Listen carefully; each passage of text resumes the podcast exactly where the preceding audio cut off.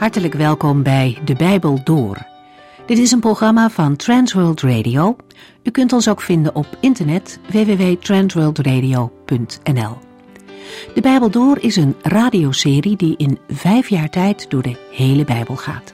Van Genesis tot Openbaring, van kaft tot kaft.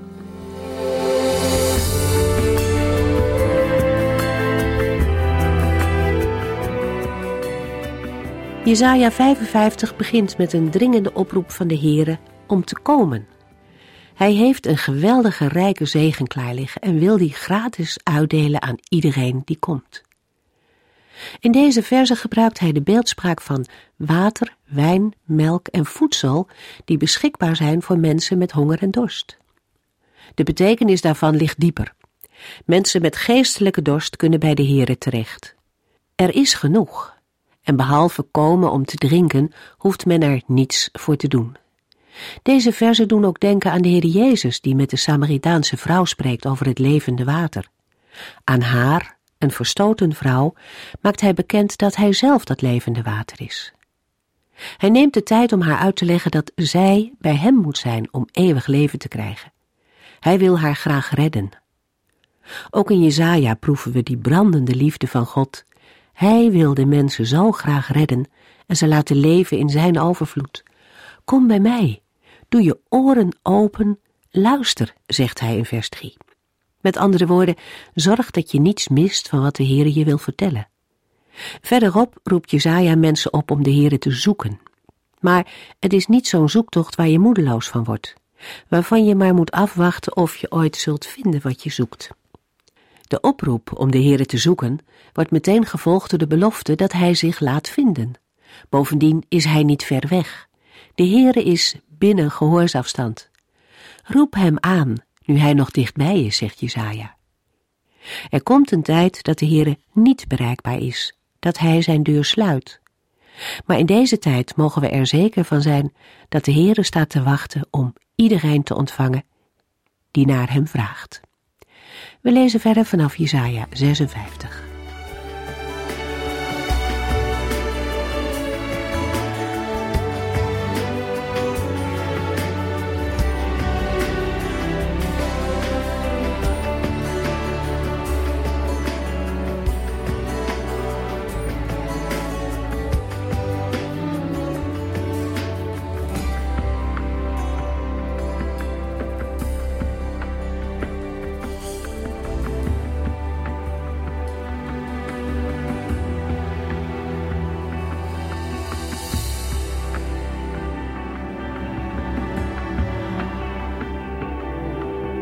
In het derde en laatste hoofddeel van het Bijbelboek Jesaja staat opnieuw het herstel van Gods volk centraal. Sterker nog dan in de voorgaande hoofddelen wordt dit uitgewerkt in een eschatologische richting in de toekomst. Daarbij wordt uiteindelijk vooruitgekeken naar de komst van de Heer als rechter, waarbij hij op wereldniveau afrekent met al zijn vijanden, en naar het nieuwe Jeruzalem. Ondertussen blijkt het Israël uit de tijd van de profeet Jezaja nog lang niet het hoge ideaal van een heilig volk van God te vertonen. Terwijl in de voorgaande hoofdstukken meer in het algemeen over Israëls zondigheid, hardheid van hart en geestelijk doof en blindheid werd gesproken, staan in Jesaja 56 tot en met 66 concrete aanklachten tegen sociaal onrecht en afgoderij.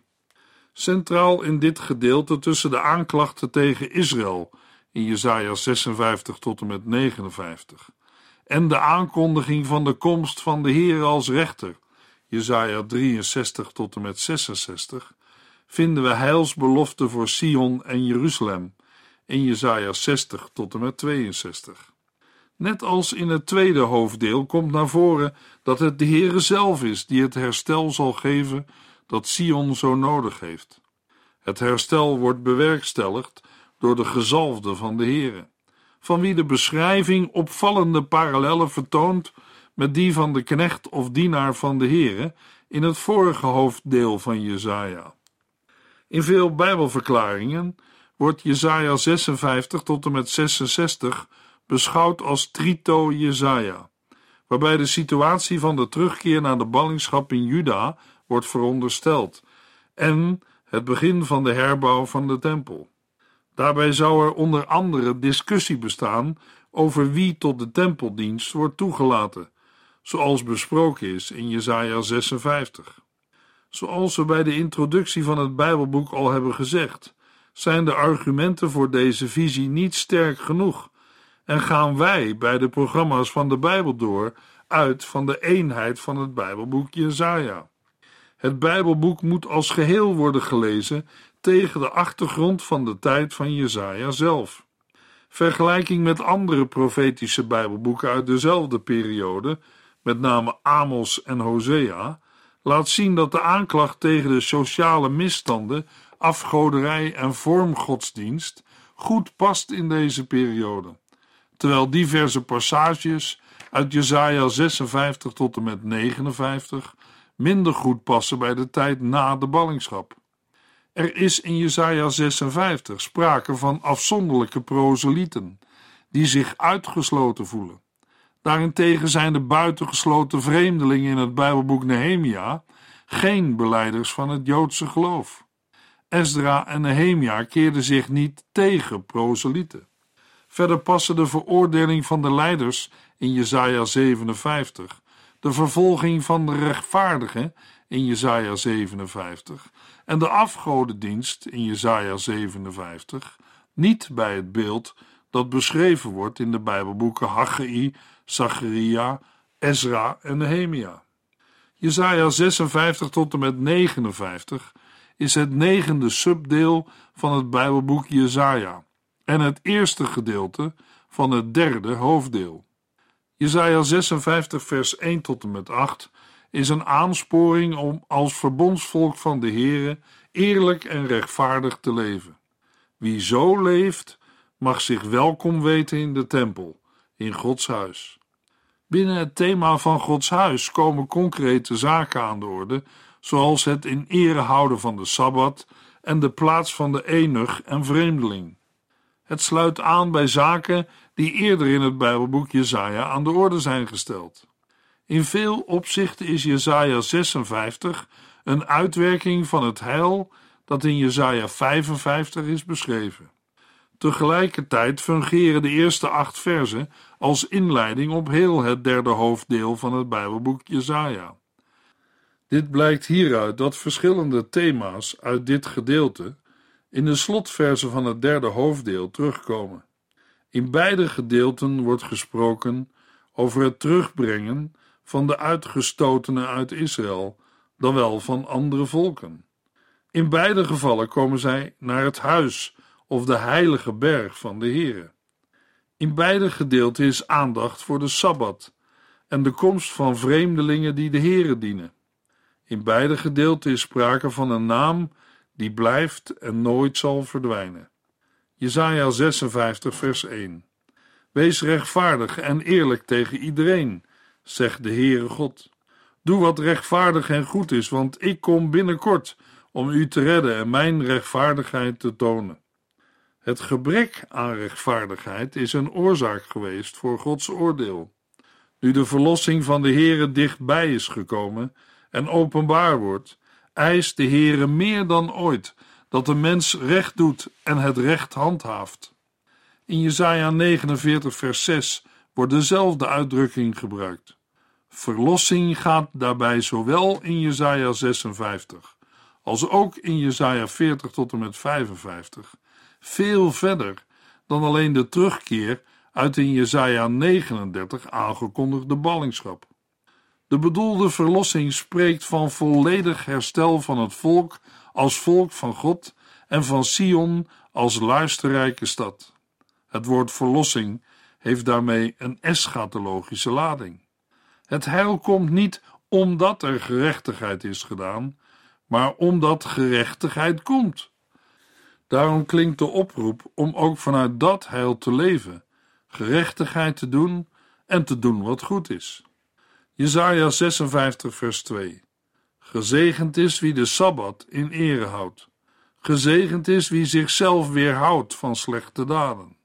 Er wordt een zegen toegezegd aan een mens die de Sabbat in ere houdt en zich onberispelijk gedraagt.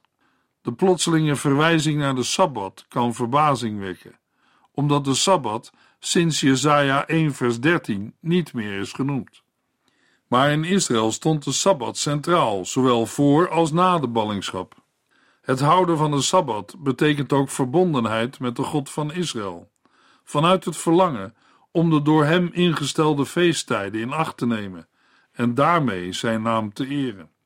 Tegelijk is de Sabbat een herinnering aan de verlossing van de Here en een teken van toewijding. De Sabbat is ook een herinnering aan de Heere, de God van Israël, als schepper van de wereld. Jesaja 56 vers 3 tot en met 5 Als iemand van een ander volk zich bij de Heere aansluit, laat hij dan niet zeggen, de Heere zal mij achterstellen bij zijn eigen volk. Zelfs als hij een eunig is, moet hij niet denken minderwaardig te zijn. Want dit zeg ik over de enig, die de Sabbat in ere houdt, zich gedraagt zoals ik dat wens, en weet dat hij deel uitmaakt van mijn verbond.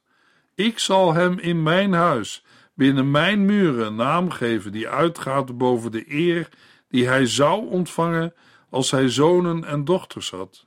Want de naam die ik hem zal geven, is een eeuwige. Hij zal nooit verdwijnen. Het is een duidelijk gegeven bij Jezaja dat ook niet-Joden in de toekomst welkom zijn bij de tempel van de Here. Ik noem enkele concrete voorbeelden van mensen die achtergesteld waren in Israël. De vreemdelingen die zich aan het verbond houden, moeten zich niet langer uitgesloten voelen. Er waren eerder vreemdelingen die een plaats in het volk van Israël hadden gekregen. De acceptatie, ook geestelijk, van ingeburgerde vreemdelingen is ook een verordening in de wet. Jezaja ziet dat dit gegeven in de toekomst eerder regel zal worden dan uitzondering. Voorwaarde is wel dat de vreemdeling zich ook bekeert tot de geestelijke en de morele overtuigingen van Israël, zoals de Heere die in de wet heeft gegeven. Zo niet, dan geldt de wetgeving van uitsluiting. Zelfs een eunig of ontmande, die onder de wet van Mozes werd weerhouden van de tempeldienst, zijn welkom in de tempel als ze binnen het verbond leven. In de volgende verse worden beide groepen direct aangesproken. Tot de ontmande wordt gezegd dat, als zij de Sabbat in ere houden en doen wat de Heere wenst, zij evenzeer gezegend en geliefd zijn. Als zij zich trouw tonen aan de verbondsrelatie met de Heere, zal hun dat ten deel vallen. Een eunuch moet zichzelf niet langer zien als een onvruchtbare dorre boom. Zij kunnen dan wel geen families verwekken die hen in ere houden. De Heere geeft hun iets waardevollers dan nageslacht. Hij geeft hun een eeuwige naam die nooit zal verdwijnen. Jesaja 56, vers 6 en 7. Ja, alle die zich bij het volk van God voegen, hoewel zij behoren tot een ander volk, hem dienen en zijn naam liefhebben, zijn dienaars zijn en de Sabbat niet ontheiligen, en die zijn verbond en belofte hebben aanvaard, zal ik ook naar mijn heilige berg brengen. Ik zal hen vol vreugde maken in mijn huis van gebed. Ik zal hun offers en geschenken aannemen, want mijn tempel zal huis van gebed voor iedereen worden genoemd. Vervolgens worden de vreemdelingen aangesproken die zich bij de Here voegen. Deze vreemdelingen dienen hem met liefde, wat een bepaalde levensstijl inhoudt, maar waarmee meermalen ook de tempeldienst wordt bedoeld. Opnieuw worden de Sabbat en het verbond genoemd, waaraan zij zich zullen houden. Het betekent dat zij hun eigen goden hebben verlaten. Ze zullen komen tot Gods heilige berg, zoals Jezaja altijd heeft beloofd, en hun offers worden in de tempel geaccepteerd. De tempel wordt een gebedshuis voor alle volken. De woorden huis van gebed zijn vooral bekend geworden omdat Jezus de tempelreiniging ermee rechtvaardigde. In de loop van de geschiedenis hebben heel wat synagogen deze aanduiding huis van gebed gekregen.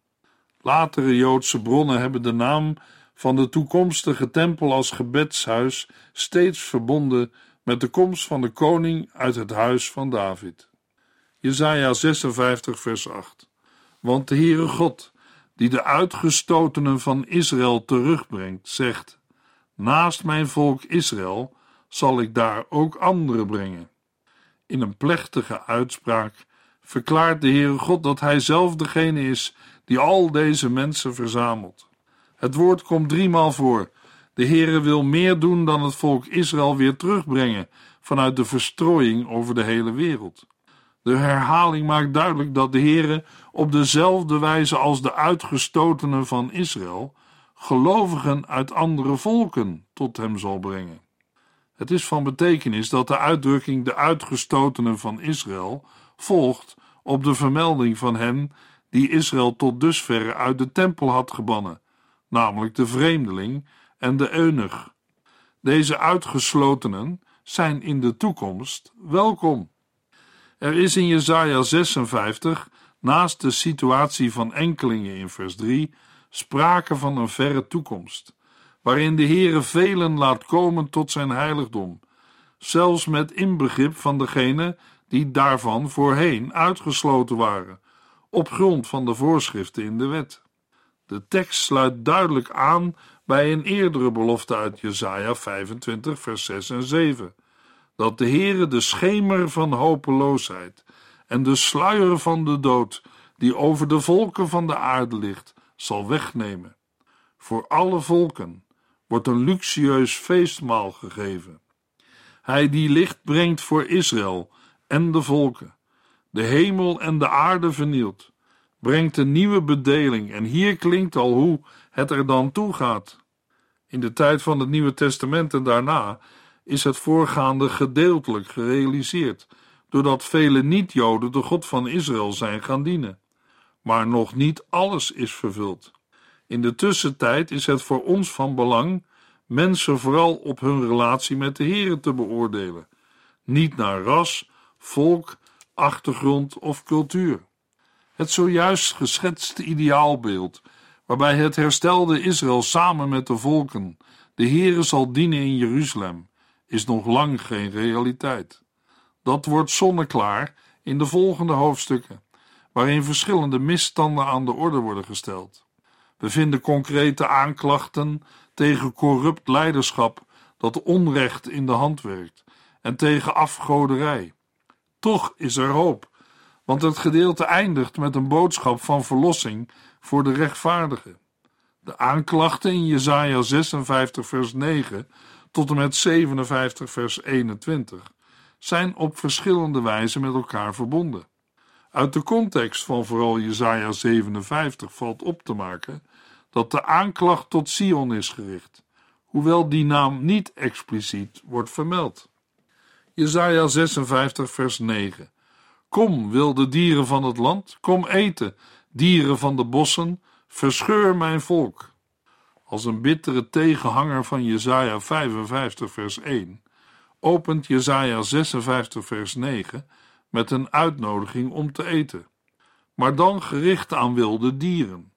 Ook hier is de uitnodiging niet letterlijk. De wilde dieren vertegenwoordigen de vijanden van Israël.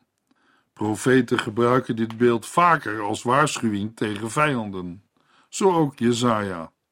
Het gaat in vers 9 om een uitnodiging die retorisch en sarcastisch is bedoeld om de onverantwoorde verwaarlozing van het volk waaraan de leiders zich schuldig maken aan de orde te stellen. Jezaja's roep betekent eigenlijk dat de leiders van het volk zelf de vijand over zich afroepen. Jezaja 56 vers 10 Want de wachters van mijn volk zijn allemaal blind voor het gevaar. Het zijn leeghoofden die geen alarm slaan als het gevaar komt. Zij houden van zomaar wat liggen, van slapen en mooie dromen. Vooral de profeten zijn schuldig. De Heere noemt hen wachtposten, die hun taak verzaken, want de profeet moet over zijn stad waken. Maar de profeten zijn geestelijk blind en zien geen gevaar. Blindheid is een geliefd beeld bij Jezaja, dat ook afgoden typeert. Israël heeft de ballingschap te wijten aan blindheid. De profeten die hier genoemd worden, zijn volstrekt onwetend. Als de profeten de Heer hadden geraadpleegd, was hun houding anders geweest. Het zijn net waakhonden die bij gevaar niet blaffen, Zij dromen liever dan dat zij bezig zijn met Gods werk. Jesaja 56 vers 11 Zij zijn net zo gulzig als honden. Nooit hebben zij genoeg. Het zijn domme herders die alleen op hun eigen welzijn letten en elke kans benutten om er zelf beter van te worden. Ze hebben bovendien een onverzadigbare honger, wat erop kan wijzen dat ze tegen betaling spreken, waarbij Jezaja hun materialisme hekelt. De leiders zijn herders zonder inzicht. Ze gaan zonder uitzondering achter hun eigen voordeel en welzijn aan. Jesaja 56 vers 12 Vooruit zeggen zij, laten wij wat wijn halen en een feest houden. Laten we ons eens lekker bedrinken. Dit is pas leven. Zo mag het wel altijd blijven. En morgen wordt het nog mooier. Zeker, ook de leiders kunnen uitnodigen, maar dan tot steeds grootsere dronkenmansfeesten. Daarmee gaat de parodie ook terug op Jesaja 55 vers 1. De woorden uit Jesaja 55 komen terug in Jesaja 56 vers 12. Het drinken van wijn, een feest houden en verzadigd worden. Zo mag het wel altijd blijven. In plaats van het verdelen van eten en drinken onder de behoeftigen, maken leiders misbruik van hun positie om zichzelf te goed te doen. Ze roepen het elkaar toe. Morgen wordt het nog mooier. De herders van Israël voeden zichzelf in plaats van de schapen. Een klacht die ook door Ezekiel is verwoord. Het resultaat is dat het recht met voeten wordt getreden. Jesaja 57 vers 1 Rechtvaardige mensen verdwijnen. De vromen sterven te vroeg. Maar niemand schijnt zich er iets van aan te trekken of zich af te vragen waarom dat gebeurt. Niemand schijnt te beseffen dat God hen wegneemt voordat de kwade dagen komen. Rechtvaardige en vrome mensen sterven zonder dat het iemand aan het hart gaat of het beseft. De rechtvaardigen of vromen ontkomen op die manier aan het kwaad om hen heen. Jesaja 57 vers 2 Zij zullen in vrede rusten, allen die in hun leven de rechte weg bewandelen. Wie rechtvaardig heeft geleefd, wacht zo een vredige dood. Gebrek aan rechtvaardigheid en zwak leiderschap zijn de oorzaak van deze situatie. Blinde zieners of profeten, herders zonder zorg voor de kudde, waakhonden die niet blaffen, leiders die niet hun volk, maar zichzelf bedienen. Ze zullen wel altijd actueel blijven. Ook voor vandaag zit daar een boodschap voor de christelijke gemeente in. Aansluitend op de aanklacht tegen de leiders van Israël volgt een aanklacht tegen de heidense afgodendienst en cultische gebruiken. Deze gebruiken zijn wellicht Canaanitisch en dateren uit de tijd van voor de ballingschap. Er zijn vergelijkingen mogelijk met de praktijken van koning Manasse, de zoon van Hiskia, onder wie Jezaja vermoedelijk nog enige tijd heeft geleefd. Manasse heeft onschuldige mensen vervolgd en hij heeft zelfs zijn zoon in overeenstemming met de gruwelen van de Canaanieten door het vuur doen gaan. Ook bij andere koningen komen we afgoderij en occultisme tegen, zoals bij de koningen Sal en Agas. Jesaja 57 vers 7 en 8 zijn goed te vergelijken met de aanklacht van Jeremia, eveneens uit de tijd voor de ballingschap. In de periode na de ballingschap, de tijd waarin deze hoofdstukken uit Jesaja doorgaans worden gesitueerd, is de afgoderij grotendeels verdwenen. Zoals blijkt uit de opvallende afwezigheid van dit thema in de Bijbelboeken Haggai, Zacharia, Nehemia, Esra en Malachi. De afgoderij tijdens de ballingschap droeg een ander karakter. Jesaja 57 vers 3 Maar u, kom hier, heksenzonen, kinderen van echtbrekers en overspelige vrouwen. Na de vermelding van rechtvaardige en vrome nodigt de Heere de kinderen van heksen, echtbrekers en overspelige vrouwen uit om tot hem te naderen. Het woord kinderen of zonen moet hier niet in letterlijke zin worden opgevat, maar overdrachtelijk. De aangesprokenen behoren tot de beoefenaars van waarzeggerij, toverij, echtbreuk en overspel. Dit soort uitnodigingen passen bij de opening van een rechtszaak, waarbij de Heere de rechter is die de beklaagde toespreekt. Jesaja 57, vers 4 en 5. Wie bespot u? Tegen wie trekt u gezichten en steekt u de tong uit? Kinderen van zondaars en leugenaars? Met veel overgave aanbidt u uw afgoden. In de schaduw van elke boom en in de dalen slacht u uw kinderen als mensenoffers onder de overhangende rotsen. De Judeërs beoefenen leugen en bedrog. Vanwege vers 4b zullen het bespotten, het trekken van gezichten en het uitsteken van de tong beelden zijn van leugen en bedrog. Afgoderij, toverij en ontucht worden in de Bijbel meestal samengenoemd als uitingen van ongehoorzaamheid aan de God van Israël.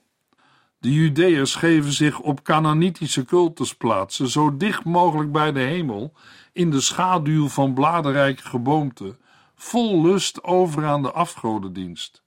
Elke bladerrijke boom was binnen de Canaanitische vruchtbaarheidscultus een belangrijk symbool voor levenskracht. Zo wordt opnieuw het verband met ontucht opgeroepen. Door afgoderij te bedrijven, pleegt Sion als het ware overspel tegenover de Here, haar echtgenoot. Diverse verklaringen gaan uit van de gedachte dat op de Canaanitische cultusplaatsen gewijde prostitutie plaatsvond, waarmee de vruchtbaarheid van een mens via gewijde seksuele contacten in verband werd gezien met de vruchtbaarheid van de aarde. Tegenwoordig komen wetenschappers steeds vaker tot de conclusie dat er, anders dan in de context van Mesopotamië, in de context van Canaan niet of nauwelijks aanwijzingen zijn voor het bestaan van een dergelijke sacrale prostitutie. Het verdient dan ook de voorkeur de gelijkstelling van de afgoderij aan ontucht niet in letterlijke zin uit te leggen, maar als symbool voor de ontrouw van Israël aan de Heer. Daarover meer in de volgende uitzending. Jesaja 57 vers 6 tot en met 58 vers 3.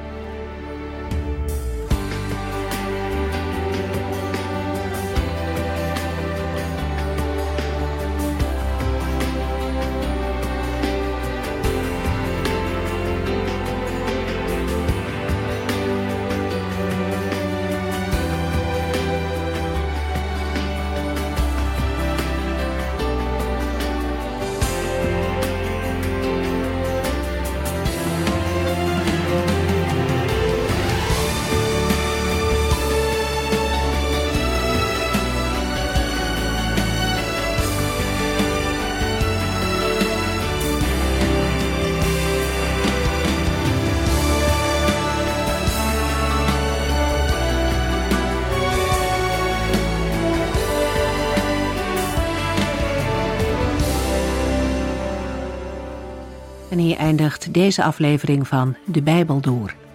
Een serie programma's van Transworld Radio. Wilt u ons iets vragen of meer weten? Dan kunt u altijd contact met ons opnemen. Bellen kan overdag met 0342 478432.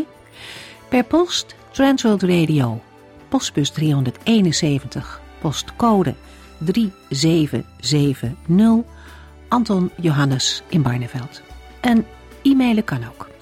De Bijbel door at transworldradio.nl En natuurlijk ook via onze website transworldradio.nl Dit programma werd gepresenteerd door Cor Weda en Ike André. En namens iedereen die er nog meer aan meegewerkt heeft, graag tot de volgende keer.